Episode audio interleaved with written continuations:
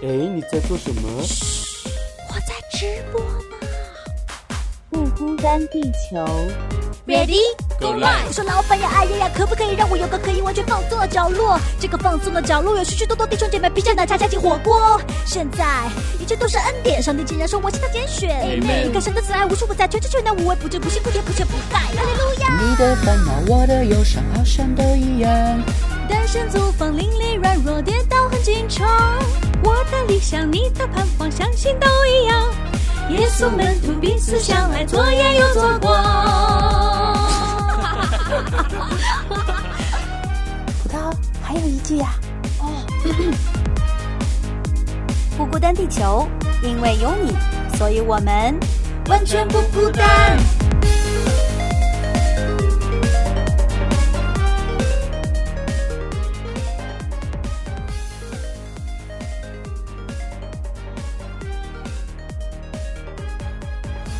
Hello， 大家好，欢迎来到不孤单地球，我是葡萄，我是吴飞。Hello， 今天我们要接着上一周的这个话题来讲啊。上一周我们说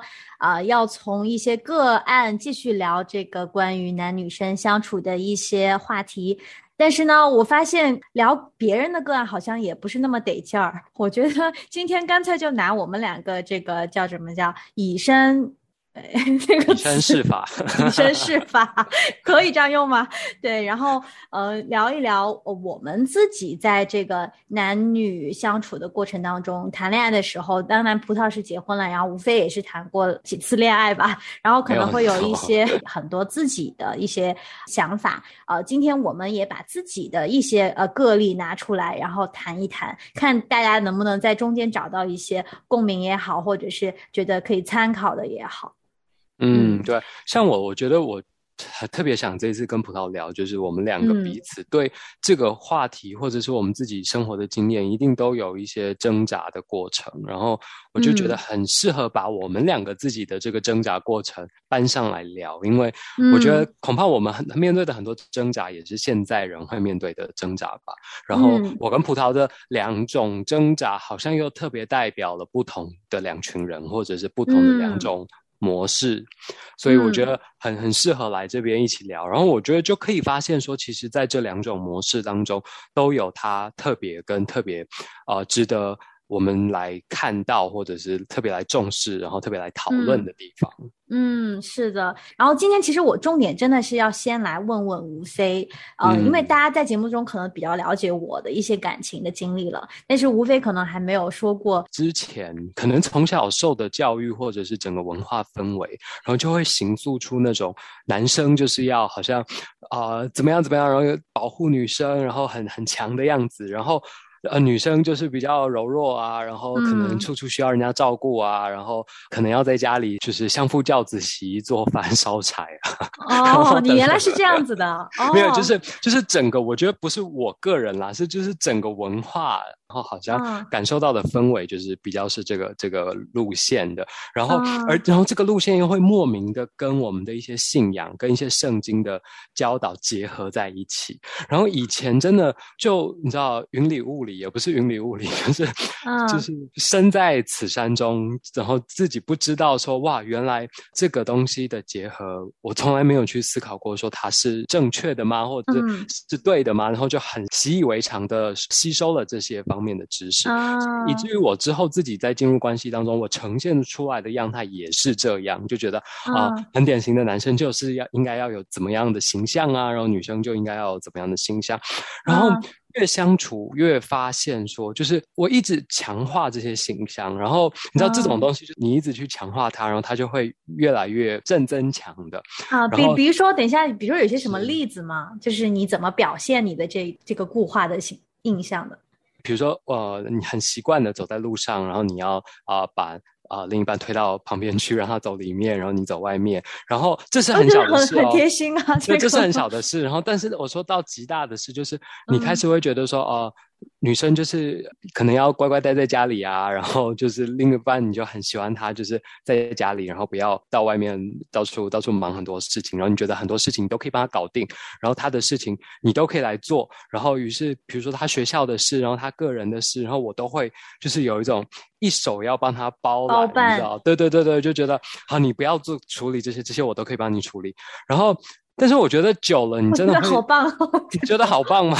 对啊，没有当下没有，就像我的另一半当下也，他也觉得很棒啊。然后就是、哇，有一个人来帮我把这些东西都处理好。但是其实我觉得久了之后，我当下也很 enjoy 啊，其实。但是久了你会发现说，其实你们的那个关系是慢慢失衡的，然后好像你要把另一半的事都变成你的事，是没错。但是同时你就让他丧失了很多他本来应该在他生命中承担跟学习的那些机会都被你剥夺了、然后美其名是分工啦，但是其实我觉得那个分工是不健康的，然后其实是伤害关系的，然后会造成一种不对等的状态，是男高女低的、但是我觉得你这个恰恰就是因为没有分工到啊，就是你包办了所有啊。没有，比如说我会期待，就我做了这么多，对不对？你知道人做了这么多、不可能是没有期待的，就是你做了这么多、你会期待说当你回家的时候，然后另外一个人是煮好一桌菜等着你的，等等这一类的小细节、或者是他在其他事情上，我认为女生或者是另外一方应该做的事情上，你就会对他有很多的期待，是他应该要做到这些事情，然后他没有做到的时候，你就会觉得我都已经这么努力了，做的男生负责的这一个部分了，然后你那个女生或者是你那个另一方要做的那个互补的部分去哪儿了？你知道吗？就是我觉得人都是会有这样子的心理的，就是我觉得像是一般男生，我觉得比如说在外面，我这个很了解男生的心态啦，我这点也蛮 typical 的，所以我就必须承认，就是我在外面奋斗了一天，然后受了再多的气，然后等等，然后怎么样辛苦的挣钱养家糊口啊，然后回来你都会期待另外一半，然后是做好一餐，然后甚至他只要跟你说，比如说老公你辛苦了这样，你就会觉得哇，有一种啊我一天的付出都值得了。但是如果另一半没有做到这件事的时候，那个愤怒跟那个你知道怨怼嘛，或者是那种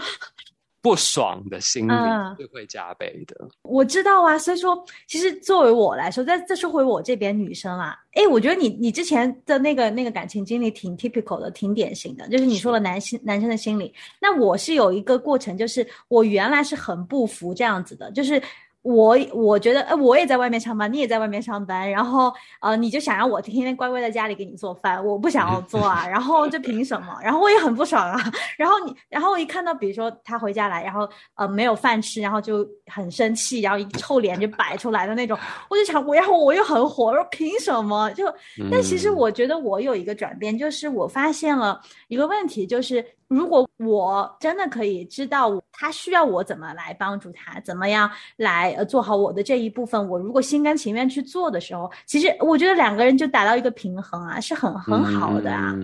对，我觉得在你的例子当中，是不是因为你之前的这个女朋友她可能不喜欢做这样的事情，然后你就觉得好像你这样子生气了，然后就是逼她在做这样事情。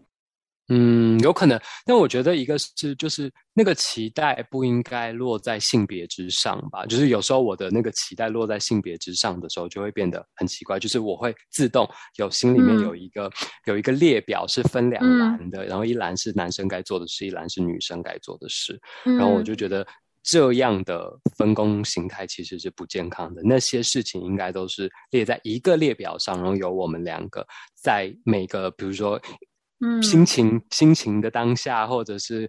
有空的当下去做的。像我觉得葡萄你的例子，如果那个就是你很生气的那个当下，然后你的那时候是老公嘛，然后就是或者另一半，然后要你就说好，那你辞职留在家，我负责赚钱，然后你就在家洗衣做饭就好。因为你说你生气的点是因为你也出去工作嘛，然后你就觉得凭什么是我要做这样。但如果他就叫你辞职待在家做这些，你就愿意吗？我很开心啊，我就觉得这挺好的呀，就是只要你有跟他商量过这件事吗？嗯，我商量过，哎，其实我觉得我是很神奇的神在我生命当中，就是有一段时间，我觉得他就故意要来熬练我这一方面的事情。就是我原来就是在外面也很喜欢就是去做工作啊什么的，然后我也觉得自己做得很好，然后很有成就感这样。然后有整整一年，因为我的身体原因，就是没有办法再工作，然后必须要在家里休息。所以说呢，而且当我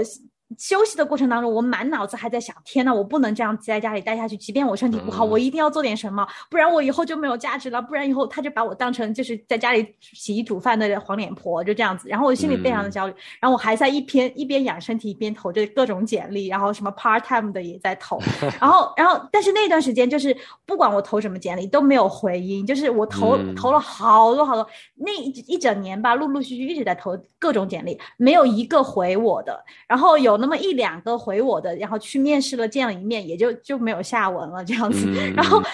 是对我来说是一件很冲击的事情，因为原来我从来没有过这样子的这种经验吧，就是起码就还我觉得我自己还算可以啦，就是在我专业方面我觉得还 OK 啦，为什么没有人要我？然后那个时候就直到真的是被逼到必须要在家里好好的思考这个问题，就是如果有一天我真的找不到工作了，然后我愿意，我甘愿在家里可以来这样子服侍这个家，然后服侍我的老公嘛。然后后来就慢慢开始做，我就放下自己的心中的那份骄傲，就是我一定要去外面拼，不然我就好像没有价值了这一个想法的时候，我回到家里，我真的那个平心静气的每一餐饭好好做，然后每一天好好的跟老公相处的时候，哎，我发现其实也没有那么难，哎，我就觉得挺好的，而且我就看到了，就是他也是觉得很好，就是他也感觉到这个家有了家的这个样子，然后哎，老婆突然就很变得很温柔，也不是突然了，当然是有一个过程了，就是他也觉得很好这样子，而且我就觉得这个家庭感觉更稳固了。哎，你听过不孤单地球吗？不孤单地球是个什么东西啊？让我搜一下。每周一到周五北京时间凌晨12点准时上线，关于音乐、美食、艺术、生活可以自由畅谈。哦，原来啊，这是一档全球直播的广播节目，年轻人专属的，大事小事都可以说，话题不嫌多，只要你想说，那还等什么呢？咱们赶快去预约连线吧！欢迎成为不孤单地球人，用你的声音让我们不孤单。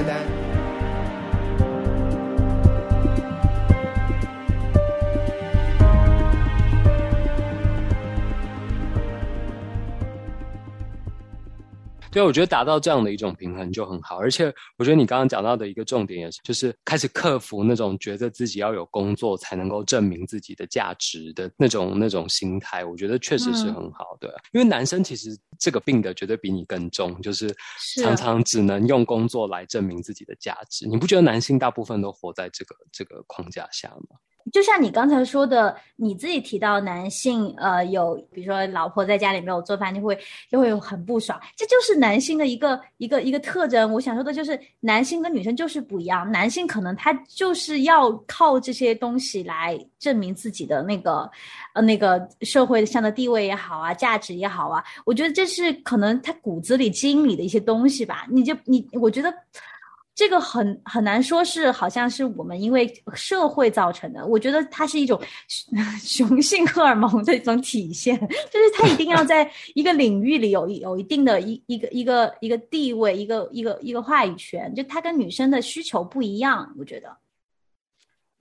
首先我觉得这是不健康的啦，因为我自己以前在这样的状态过，就是当你想用工作，然后想用这种在外面的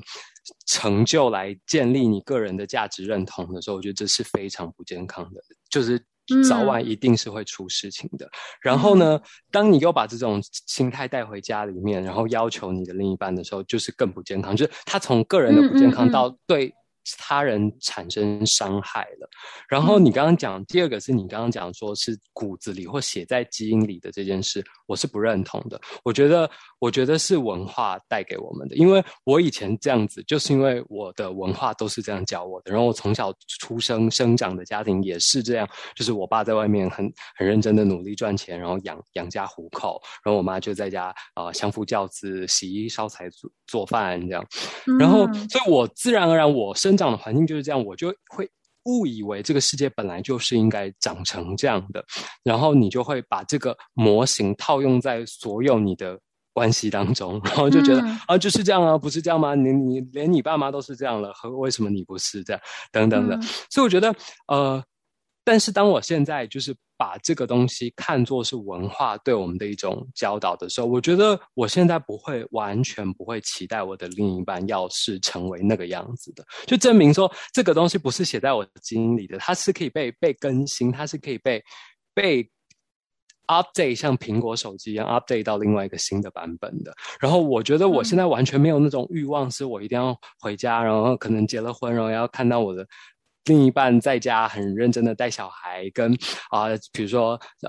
做菜啊，然后等等一切我本来把它列在女性应该做的事情下面的。每次你说的我好像没有办法反驳，但是我只好问你一个问题，就是你觉得你现在被更新了吗？比如说你遇到下一个女朋友，你对她是完全没有任何的期待，或者你理想当中你觉得跟你更适合的一个样子，更配搭的一个样子吗？我觉得肯定有，就是你的所谓的理想型或者是想要在一起的人的样子，但是那个样子我觉得比较多的会是比如说他在信仰上是不是跟我同步的，然后他对信仰的认识，然后他对信仰的追求，或者是在属灵生命上，对我来说啦，因为信仰在我生命中占了很重要的一个部分，所以我会关注的是这些。而在这些之后，比如说他是爱在家里，她是非常就是你知道烧的一手好菜的，还是她是在工作事业上的女强人，我觉得我就比较不会抱这么多的硬性的期待，就是说如果就是说信仰上她是非常跟我同步的，那如果她今天不管她是怎么样的一个女生的形象，我觉得或者是就是呈现出来的另一半的样态，我觉得我都很能够跟她互动，跟她就是建基在信仰的这么有自信。但是我觉得我知道你的点了，就是只要是两个人都爱主，就是我们信仰是同步的就 OK。 但是其实落实到生活里面，比如说我就举个例子啦，你可能下一任女朋友她就是那个非常非常爱主，但是呢她在骨子里是像葡萄这样，就是我觉得在家里我就好好给你做饭，好好带孩子就好了。然后但是这个时候你也觉得这段时间我要写论文，我要当教授，我要在家里写书，这样我也不要去出去赚钱。那这个时候他怎么办呢？是你是说他不愿意工作，然后我也不愿意工作是吗？对啊，我觉得这些是可以协调的啦。如果比如说我自己是这样觉得，如果上帝呼召我在这个时候是没有收入的，然后必须要比如说读博士，然后要写论文的，我觉得上帝就会在这个上面经济上供应我们。然后那如果他用了一个就是事业上的女强人，然后可以在事业上很成功，然后赚很多钱来供应我的生活，我觉得我也接受。然后我也不需要因为我是男生我感到自卑，说我老婆好像在养家，然后我在花她的钱等等。因为你看我们如果常常用这样子的状态来谈的话，其实大家看到的真的就是会是男性在外面，然后比如说他可能在学术界，在企业界，在任何职场上他的成就，然后他是发光的那一个，然后没有人会就像你刚刚说的，没有人会看到即便他老婆不是去赚钱，他老婆是在家煮饭洗衣烧菜带孩子的这一方，他发的光大家是看不到的，大家只会看到他老公发的光。如果能够两个人都在不同的时间段，不同人生当中的时间段可能会有不同的分工，然后那个分工也未必会是一辈子的。但是我觉得很重要的是，当某一方真的觉得受不了的时候，一定要跟对另一方说，然后再去中间达成某一种协调。我想说的就是在很多案例当中，往往就是在这一段特别难熬的时候就熬不下去了。就是而且你就是在说就强调两个人要协商嘛，其实我在想说两个人协商的这个过程当中，很多时候我们是没有一个没有一个裁判的，就是很难达成一致。你看我们民间要协调什么事情，一定有一个中间人，或者是去法院一定有个法官。我觉得就是这个事情你要怎么协商呢？有些时候你真的是只看到自己，或者你一直舍己，你没有一个标杆在那，你怎么舍呢？是，所以我一开始才强调，在感情当中我最重要的就是放在说两个人的信仰是一致的，然后两个人的信仰不只是信同样的信仰，这个远远不够，是两个人信仰的步伐是一致的，然后上帝这时候就会成为他们两个中间的那个你所谓的 judger， 那个仲裁者，而且我相信也只有上帝能够成为这两个人中间的仲裁者，而不是他们的父母或他们共同的好朋友，甚至是教会的牧师。我觉得教会的牧师啊，或者这些长辈们啊、朋友们，适时的都可以提供很多的建议或帮助，但是最终真的只有他们两个去面对上帝，然后知道说这个特别难熬的季节里面上帝要给他们什么样的更好的一个相处方式。我觉得这个是真的很重要的，所以我觉得大家可能听起来对一些就是没有信仰的人来说觉得很神秘主义啊，然后完全不知道在说什么，可是我觉得基督教信仰的这位上帝是 a living God， 是一个活着的上帝，他是一直在时刻对你们说话的，只是因为我们太常不习惯去听，然后我们都用我们自己的方法尝试去解决我们眼前遇到的困难，所以我们越不听我们就越不觉得他是那个 living God， 那个是那个正活着正在对我们说话的上帝。所以我觉得这个是夫妻关系中最重要的，当我们遇到这么多困难的时候，那个正活着正在对我们说话的上帝才有办法成为我们的仲裁者。我明白。我始终觉得你所说的那个条件是非常的苛刻的，就是你说一定要很同步信仰上，然后我们要，而且不仅是信同一个上帝，我们连就是这些观点、这些信仰的这个步伐都是要一致的。我觉得是很难达到一种很理想的一种状态了，对不对？就是包括我们，就是我还很好奇八卦一下，就当时你跟你女朋友，那任女朋友分开，后来是因为什么原因？因为说你一开始她也很享受嘛，那后来是怎么回事？你们两个就分开了呢？对，我觉得后来就是因为我们的关系一直是，就是像我刚刚说的，是有一种上对下的关系，而且包括她那时候在国外，然后我在工作，然后他在学英文，然后他语言不好的情况下，然后又都是我教他，然后你知道教另一半就更会有那种你就真的比他懂比他会嘛，然后很多事情你就觉得他都不懂，但我觉得这个心态很可怕我觉得如果两个人之间出现这种状态是真的非常，就是以我就是过来人的血泪史的经验，一定要奉劝大家不可以出现不要在关系中出现这种一方觉得另一方很笨，然后另外一方同时也很依赖另外一方觉得哇他什么都会的这个状态，我觉得这个真的是不利于整个关系的。两个人的关系必须是要在一个对等的状态下，然后彼此尊重，彼此知道说哇他有我不会的地方，我有他不会的地方，所以我们之后就是一直长期在这种一个高一个低的这种氛围下，然后最后另一半就首先就受不了了，然后他就觉得我觉得这个也是很矛盾，就是他每一次表现给我的，我好像也都觉得哇他也很享受啊，然后他也很知道，但是然后甚至我觉得他自己当下可能都这么觉得，然后只是在他内心里面久了的那种委屈，常常我们吵架吵到最后，然后有一次他就突然大哭，然后我就傻了，我想说怎么了，因为我们那时候是已经达成一个共识了，然后他还大哭，然后我就你知道当下我觉得我真的受不了另外一半哭的人，然后我就首先很心疼他，然后就问他说到底怎么了，然后他哭到也讲不出他自己的感受，你知道吗？他就说他就觉得很委屈，然后他慢慢理清，然后他就说好像有一种每一次不管怎么样都是他的错，然后他也不知道自己到底错在哪，但是他还是认错的这种心情，然后我就觉得哇当时他就觉得好心疼他这样。但是总之我觉得就是一直长期这样子不对等的关系，然后到最后导致关系的破裂，然后真的就是一种我觉得是一种非常不健康的状态，然后好像也跟文化中这种男强女弱的这种相处关系有很大程度上的相关。但我听来听去我觉得就即便是我们在社会传统观念里面，我觉得错也错在就是男主外的时候，他不应该觉得我是比妻子更强的那个人，他应该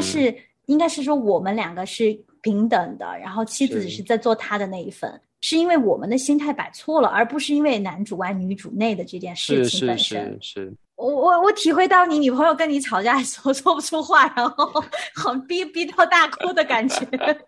那好吧，我还想再问最后一个问题。如果是你的朋友来向你咨询他的一些感情的状况，他不知道哪里出错了，他自己跟女朋友相处，那你会怎么给意见呢？所以像你刚刚这样给我一个空心的不知道是谁、然后不知道他们什么是关系、我就不会给任何意见，我一定会在听过他们的故事、然后他们的相处模式以及他们个人在意的点是什么之后，我才会，然后还有他们争执两个比如说各相互在意的点碰撞的点是什么之后，我才会给出、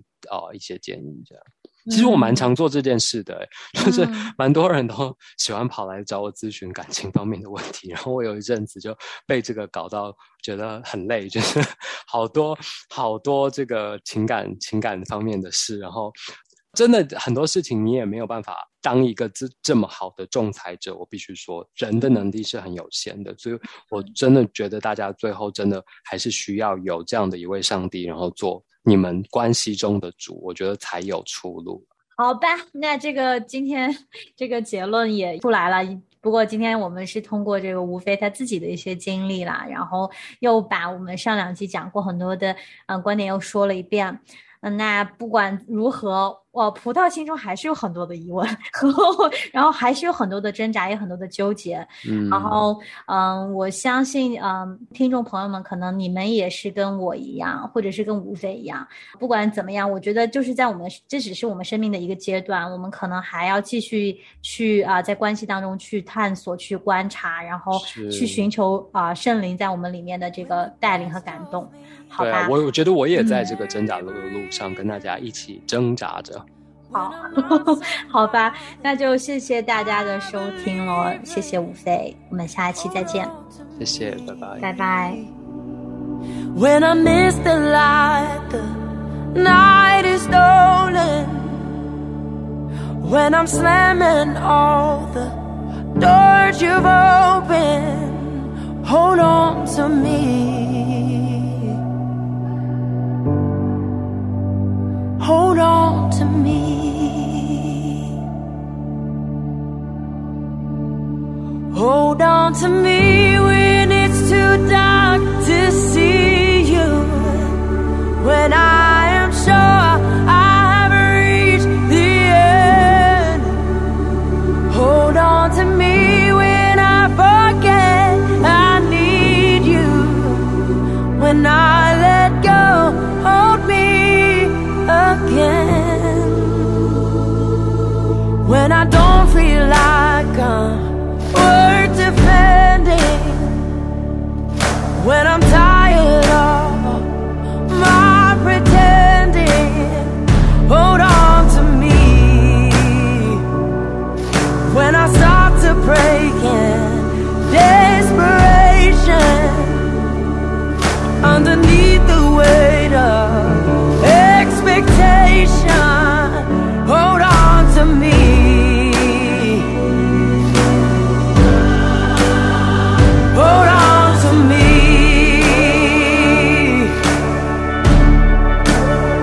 hold on to me when it's too dark to see you, when I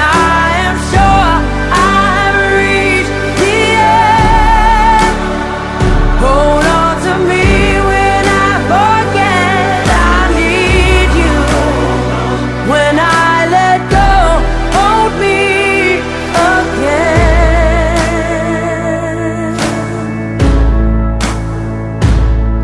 I could rest here in your arms forever, 'cause I know